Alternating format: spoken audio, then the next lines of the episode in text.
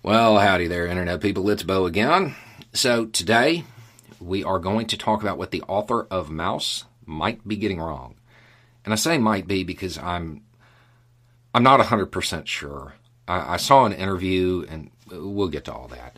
If you don't know what's going on, a school board in Tennessee, people who are, in theory, supposed to be educators, they have decided to remove Maus, to, to, to, to ban it.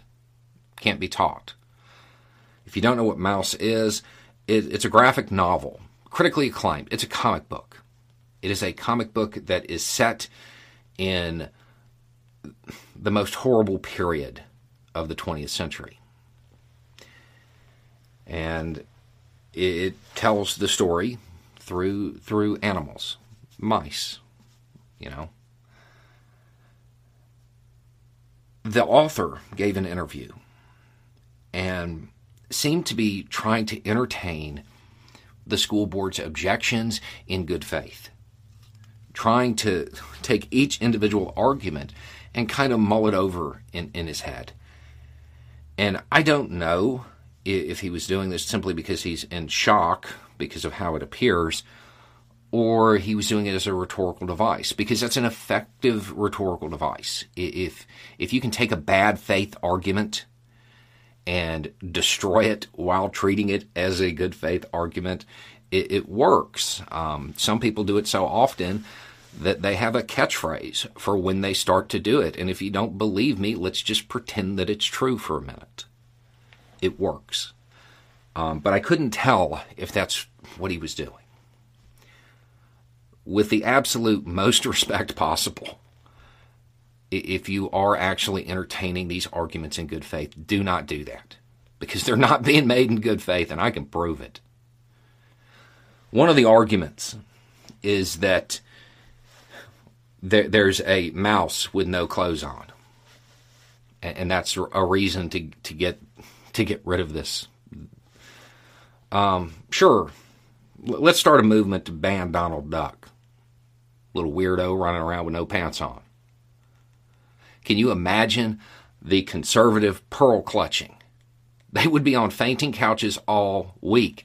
And it's important to note that last week, the talking point in conservative circles was that the animated M&M, the, the candy, well, it wasn't hot enough because they changed the, the shoes. It's not real. That's not a real argument. It's not being made in good faith. And then the language and the overall theme. No, that's not real either. I'm not buying that. Do a survey of students in that school district. Ask them what language they hear at home Ask them what content their parents allow them to consume at home. Ask them if they've seen Braveheart or The Patriot or any other three hour movie that Mel Gibson's been involved in. I'm willing to bet they've seen them. It's not about that either. It, those, those are excuses. And it's not really about a reluctance to teach about that period in history either. That's not what it's about either. I, I don't think so, anyway. I think it has to do with something else. See, if students start learning about that period in Germany, and they learn about what happened, they want to know how it happened. They want to know how an entire country went off the rails like that. They want to know what moved the population to think this was okay or, or to stand by? And when students start to learn about how, what do they find? They find rhetoric that says it's okay to lock up your political enemies. They find rhetoric that demonizes and others people from different religions, different ethnicities, different countries of origin that they find that people wore an article of red clothing to symbolize their loyalty to some fake strongman leader.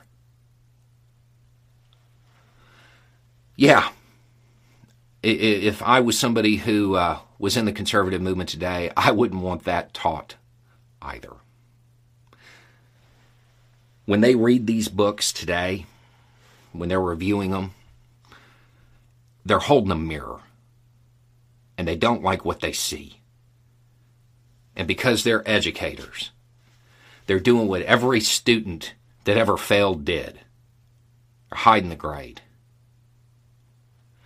They couldn't recognize the signs of authoritarianism rising in this country. So they're, they're just hiding the fact that they failed that test.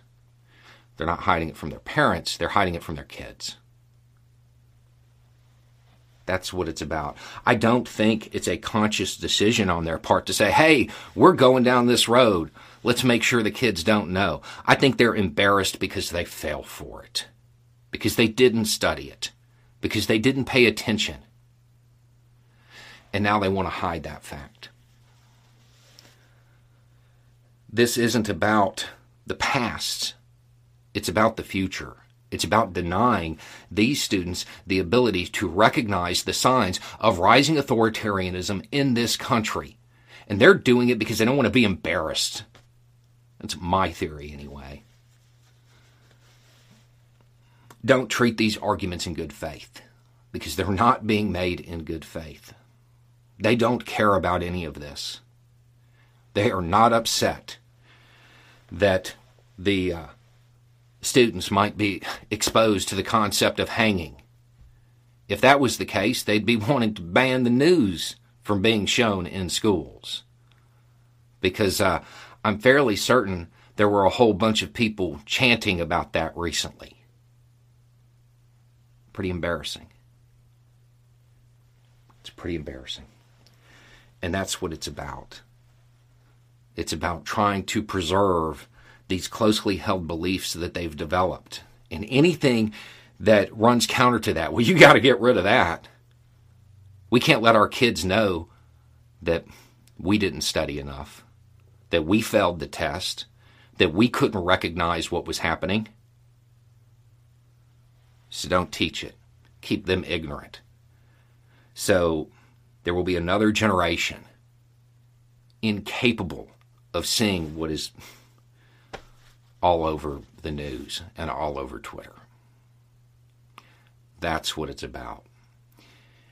It is far more dangerous than just close minded people because the impacts of it are long term.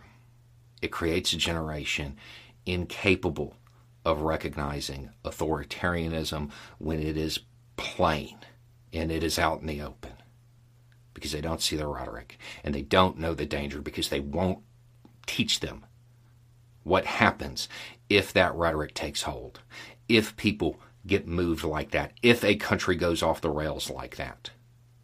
That's what it's about please do not take these arguments in good faith. And if you're a student, please remember banned books are the best books. Anyways, it's just a thought. Y'all have a good day.